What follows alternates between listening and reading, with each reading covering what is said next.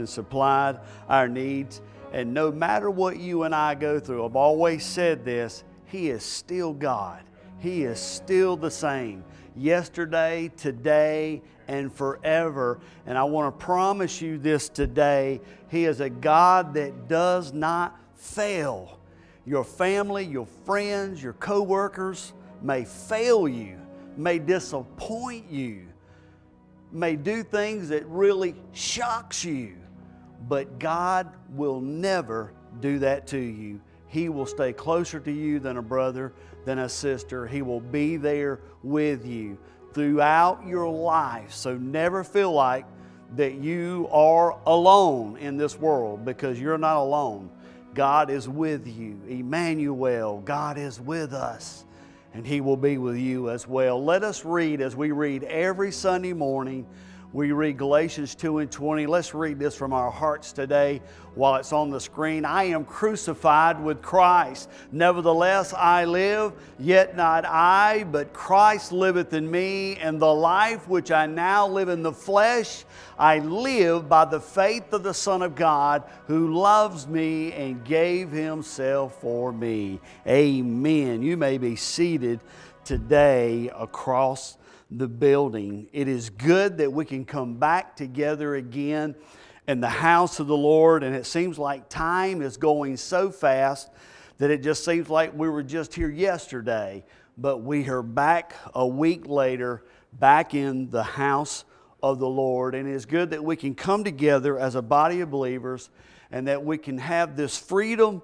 to come and to worship the Lord in spirit and in truth. And so, Today, I wanted to go through some things uh, with my sermon today uh, on uh, the power of prayer. And we have been going through a 21 day fast, and we started on the 8th of January, and we'll be ending out that 21 day fast on the 28th. And so I want you to know if you're uh, are still doing this, continue it, uh, separate something, stop uh, doing what you're doing, whatever it might be that you enjoy doing. Uh, and put it aside, uh, whether it's food, whether it's activities, whether it's something you enjoy, and uh, sacrifice for the next 21 days and put that aside. And my prayer is that uh, you will do that in honoring God and in honoring your walk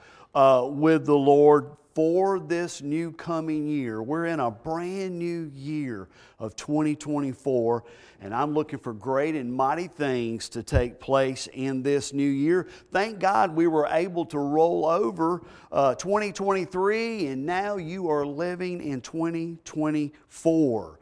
And so uh, we thank the Lord that we are together and that we have made it through and that we're going to continue on with God's help It'll be with God's help that will help us through all that we're doing. And I have been talking about prayer and fasting. I talked about uh, fasting a while back, and I want to look at prayer for the next few weeks because prayer is very, it, it, it's, it's very important.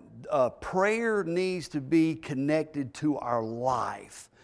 And if you haven't prayed and you've asked everybody else to pray for you, I want to I want to share with you today on learning how to pray. You may well say, Pastor, I, I, know how to pray. Well, you may know, but I want to share with you today in Scripture, and I want to share with you a plan on how that you can pray personally, how you can pray for your, uh, your family, how you can pray for your community, how you can pray for the world which you live in.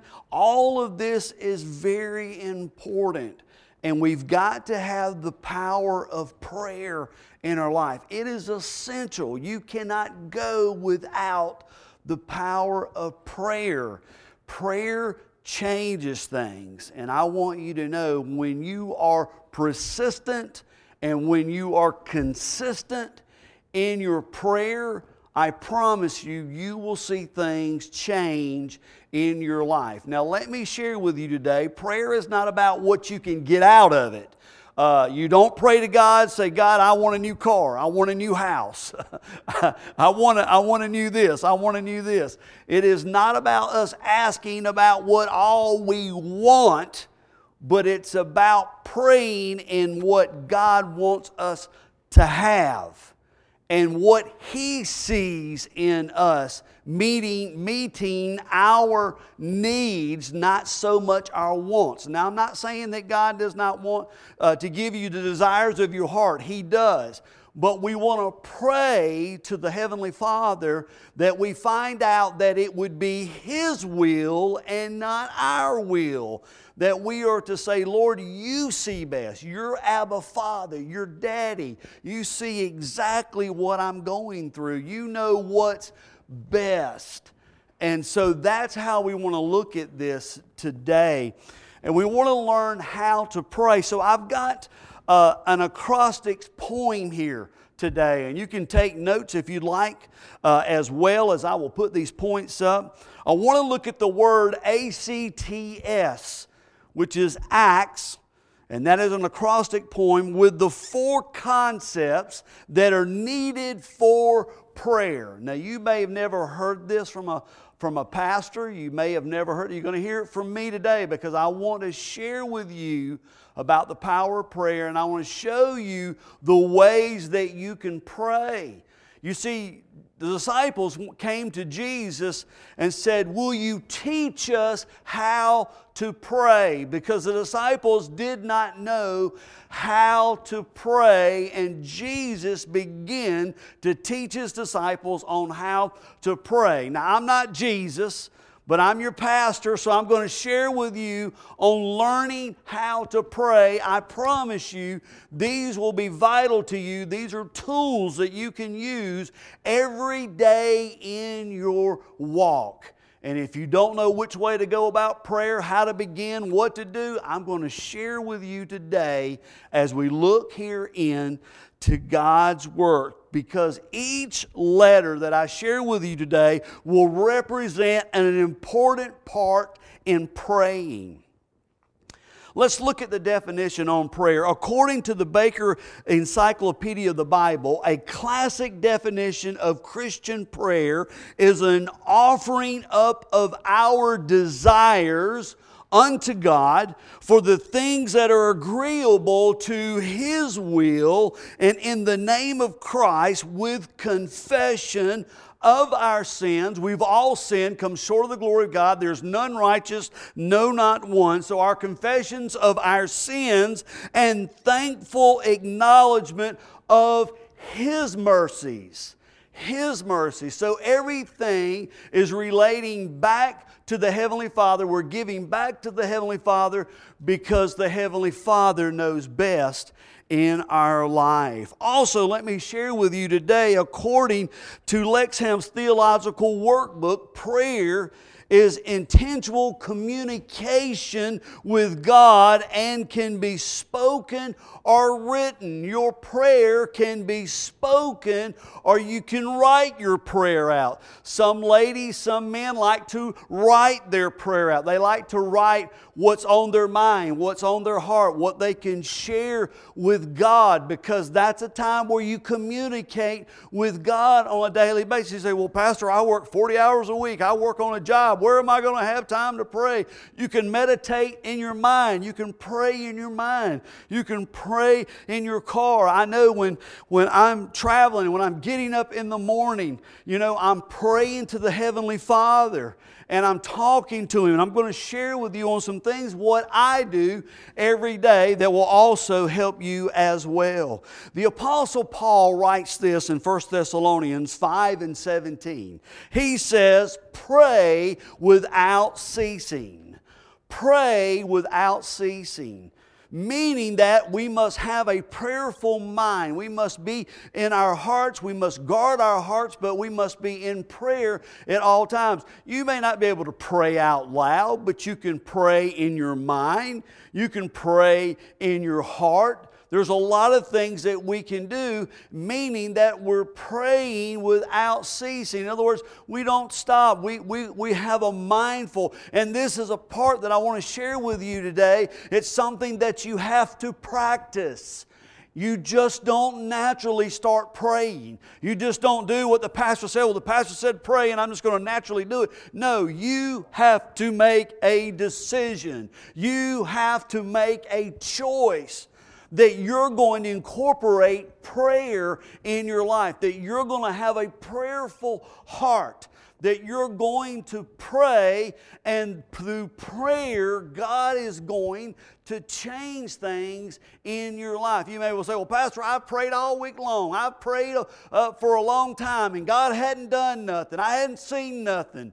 But listen, it's not for us to see what's going on. If God's not seeing that God's not moving, God is moving. There's sometimes you may not see that He's moving, but God is moving in your behalf. If He showed you everything that was going on or what He was doing for you, then a lot of times you wouldn't continue to pray because you would just assume God would just answer everything that you're praying. But God's in the making. God works in mighty ways. The Bible says that God works in mysterious ways.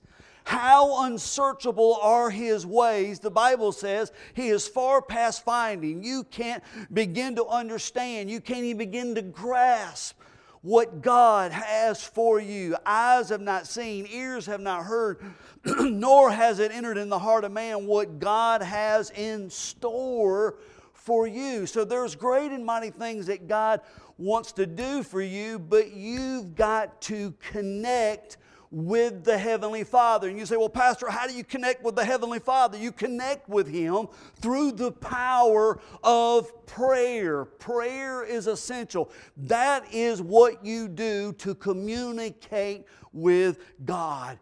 Jesus Himself communicated with His Father through prayer. He prayed. He set himself aside, even from the disciples, and he got a quiet place. And he began to pray and ask the Heavenly Father what he wanted him to do as his son. He found quiet time. There's times that we must have quiet time that we may meditate on God and that we are to pray as well. Let's look at this. The first one I want you to see is the word adoration. Adoration. What does adoration mean? It means praising God for who He is when we go before the Lord in prayer, we don't just all of a sudden start asking God, well, God, I need this, I need that, I need you to do this, I need. No, when we approach the throne room of God and when we approach God, we want to thank Him and adore Him for who He is, not what He does for you and I. We are to approach Him and say, Thank you, God for you are a wonderful God. You are a glorious God. You are a majestic God. You are a mighty God. You're a God that reigns and rules, and that you're a God that sees me as I am. But God, I want to thank you and just adore you for what you have already done. We praise God for who He is. According to Oxford Dictionary, adoration is a deep love and a respect for worship. Adoration is often defined as praising God for who God is in adoration. The triune God, which is the Father, the Son, and the Holy Spirit, is the object of our worship and exaltation. We praise the very nature of God, reminding ourselves that the Father is the most holy one and the almighty creator of this universe. You may say today, well, Pastor, that's insignificant. I want you to know it's very significant because we need to know who our Creator is. You need to know who your God is. You need to know who you're worshiping. You need to know that He is the mighty God, the everlasting Father, the Prince of Peace the one that we are to look to as He is the author and the finisher of our faith. Therefore, we are to adore Him and to acknowledge Him no matter what we do, no matter what we say, no matter where we go, no matter what we think, we are to adore the Almighty, which is God Almighty. Give God praise in the house today. Hallelujah. Psalms 48 and 1 says this Great is the Lord and greatly to be praised in the city of our God, in his holy mountain. Great is the Lord.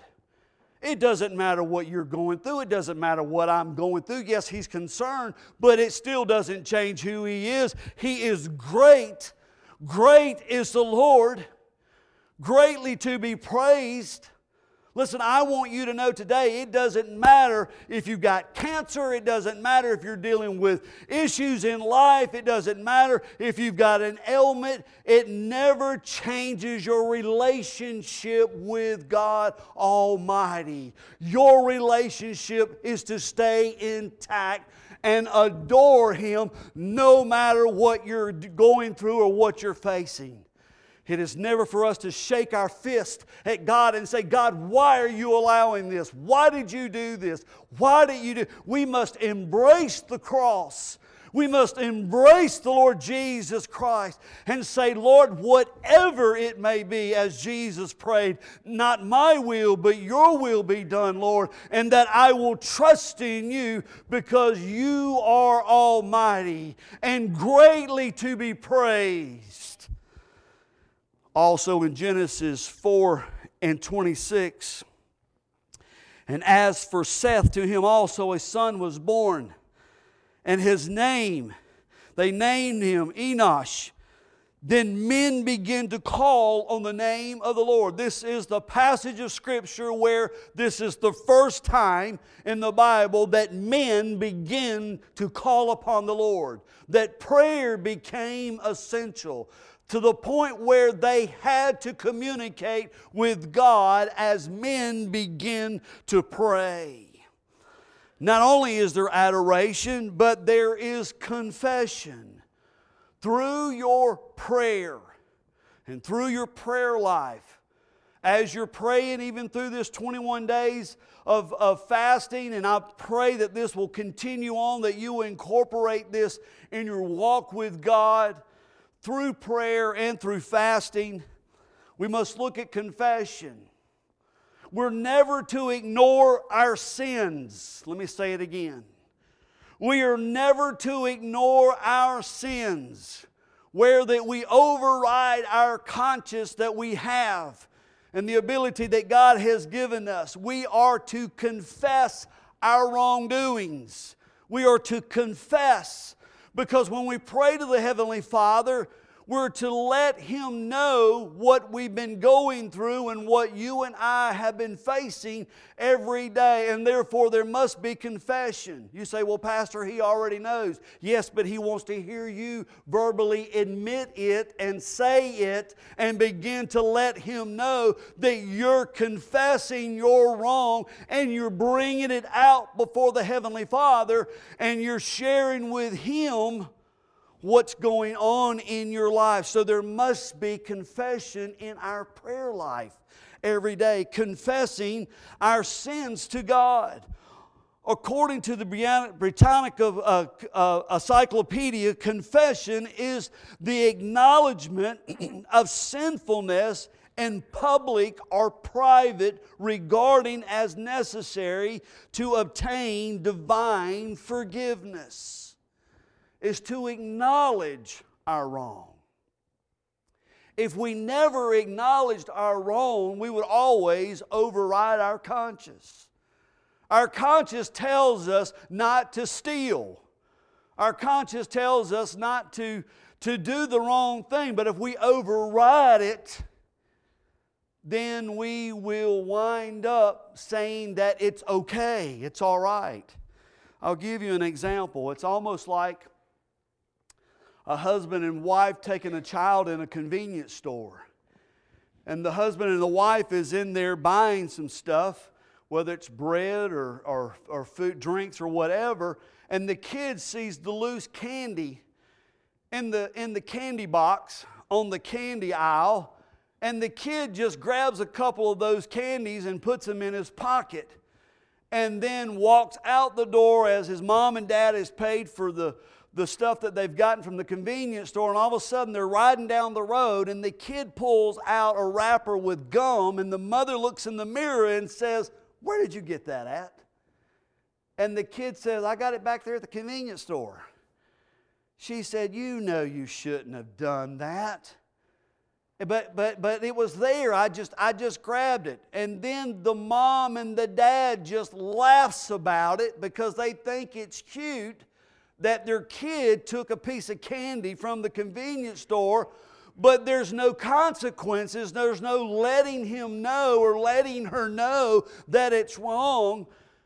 And, and eventually, as time goes on, that kid's going to continue to do that because he's not been instructed that it was wrong. His mom and dad's encouraged it with a laugh and allows the kid to go ahead and continue on to where he continues to steal and then it continues to grow as a young teenager, as an adult, and he continues to steal until the law gets involved and then he goes to jail.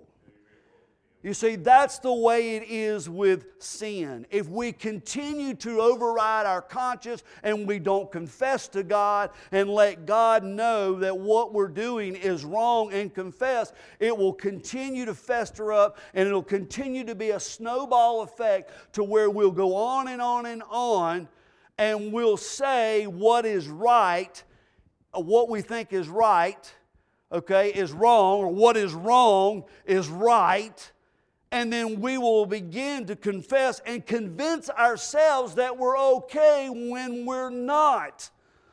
Because what we were doing is wrong, and therefore we must confess. 1 John 1 and 1 and 9 says this, one of my favorite scriptures that I love. If we confess our sins, that's in God's Word, if we confess our sins, He is faithful and just to forgive us of our sins and to cleanse us from all unrighteousness. If we confess our sins, it is so important in our prayer life that we confess to the Heavenly Father any fault, any thought, anything that has come into our minds that will trip us up as Satan tries to trip up things in our life to justify that what we're doing is right when it is completely wrong, we must confess. And Jesus says He is faithful and just to forgive us of our sins and to cleanse us from all unrighteousness.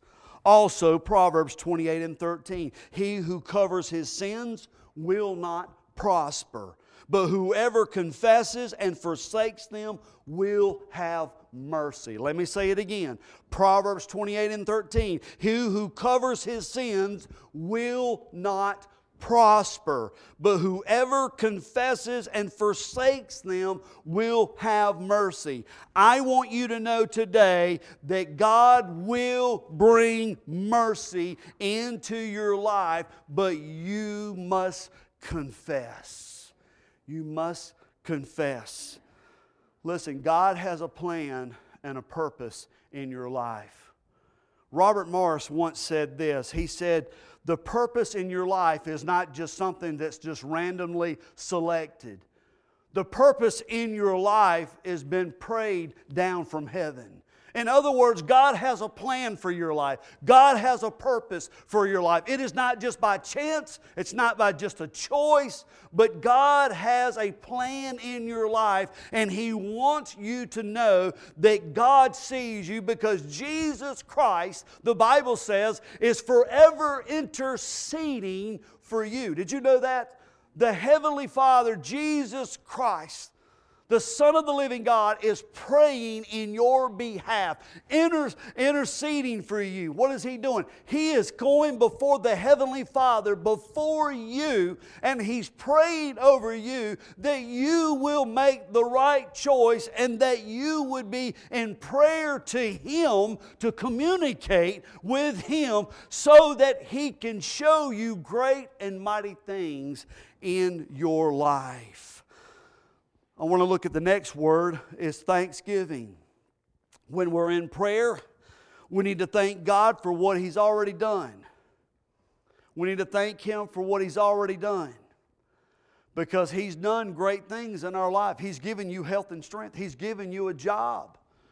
Those that go on a job, you'll hit a job tomorrow morning. That job was given by God to you. It wasn't just because of your wisdom and great intellect and all the great things because or all the skill that you have. You may have all that, but God ultimately had made the decision to give you that job, to allow that to come about in your life so that you can have the health and the strength to provide for your family and take care of your family and to make the things that you need to make so that He can bring provision for you. Now we must be thankful in all things. No matter what you and I are going through, we're still to thank Him. We're to thank Him for our family, our friends. Thank Him for health. Thank Him from, for, uh, for strength. I was talking to somebody the other day and they were talking about all the millions of dollars that's in the world. And they said, but you know, you can have all the millions of dollars in the world, but if you don't have good health, what good is that? Think about it. What good is it? If you had all the money in the world and your health was declining and it was going down, what good would that do to you? Health is worth more than any money in this world. That's why if we got health, we need to thank God. We need to thank God that we've got health, that we've got air going through our lungs, that our heart is beating. Here is something I, I thought of the other day. I'm now 57 years old, just turned 57. And, um, and I'm thinking to myself, my heart has been beating for 57 years and it has never stopped. Now, think about it whatever your age is today, that's how long your heart has been beating. It's been beating and has never stopped. Can you imagine that? People that are 80, people that are 70, people that are 90, their hearts, if they're alive, is still beating. They've never stopped because when your heart stops, that's when you stop. And that's when it's over. I want you to know today we must be with a grateful heart, a thankful heart, and we are to thank Him. The Hebrew word thanksgiving means confession, praise, an offering. When we give thanks in the, in the trust of sense of the biblical word, we offer God our praises and acknowledge to Him that He is the giver of all good gifts. He is the Father of lights that comes down from heaven. He is the one that gives. There's no variance. He gives unto us unconditionally. Unconditionally. You can't get merits and you can't get favors from God because God gives unto you unconditionally. It doesn't matter what's going on in your life, He still gives unto you because He's a loving Father. He loves you and He continues to give to you. So we are the, to Him that He is the giver of all good gifts. The Apostle Paul writes this in 1 Thessalonians 5 and 18 In everything give thanks, for this is the will of God in Christ Jesus for you. In everything give thanks for this is the will of God in Christ Jesus for you. Psalms 104 Enter his gates with thanksgiving and into his courts with praise. Be thankful to him and bless his name, for the Lord is good. His mercy is everlasting, and his truth endures to what? All generations. blessing and entering his gates. Entering his gates. Enter his courts with praise, being thankful. Again, 1 Chronicles 16 and 34. Oh, give thanks to the Lord, for he is good, for his mercy endures forever. Look at that. His mercy endures forever. Forever. His mercy. Folks, we've got to have his mercy. We, he is a merciful God. He is a God that truly loves us and that He longs for us to communicate with Him. He longs for us to pray to Him. He longs to hear from us. Why? Because He wants us to have a personal relationship with Him. Last but not least, in this, in this acrostics poem, let's look at supplication. Supplication means request to God's help for yourself and for others. When you have gone through adoration, when you have gone through confession, when you have gone through thanksgiving, these are the these will be the areas that you would like that, that my prayer is that you would take every day in your life as you open up with God in adoration, as you open up with God in confession, as you open up with Him in thanksgiving, as you open up with supplication means a request. Now you're asking God after you've adored Him and you've confessed to Him and you've given thanksgiving. Now you can bring your request before God. Don't bring your request before God until you've adored Him, until you've confessed to Him, until you've given thanksgiving before you can begin to ask from Him because the request of God would be to help others, to help yourself, and to help others. In the book of Psalms, you can find the supplication for mercy in Psalms 4 and 1. Hear me when I call, O God, of my righteousness. You have revealed unto me in my distress. Have mercy on me and hear my prayer. The supplication for leading in Psalms 58 or Psalms 5 and 8. Lead me, O Lord, in your righteousness because of my enemies. Make your way straight before my face.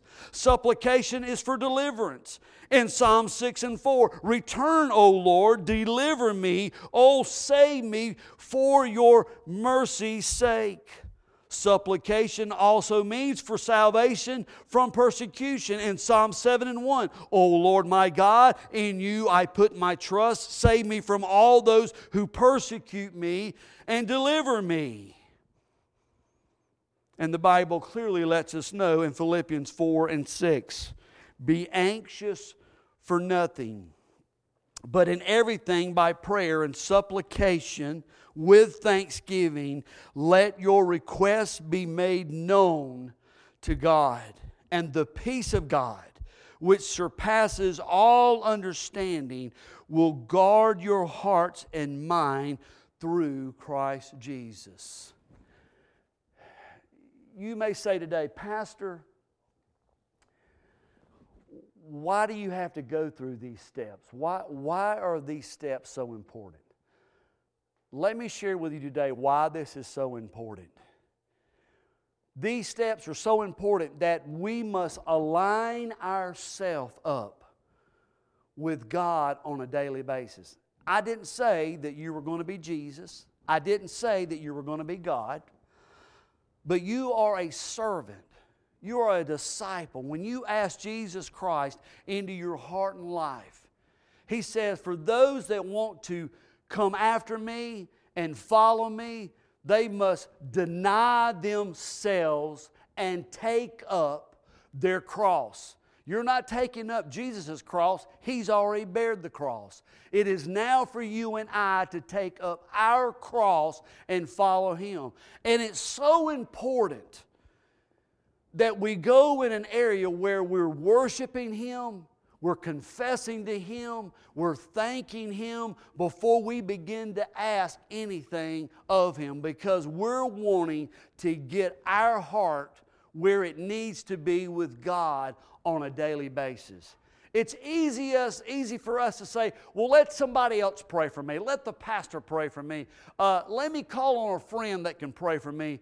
But folks, it's not for us to eh, for us to call on everybody else to pray for us. Did you know God has instructed us that we can pray individually every day because he wants that personal relationship. How can you have a personal relationship if it's just coming through the pastor or if it's coming through a friend?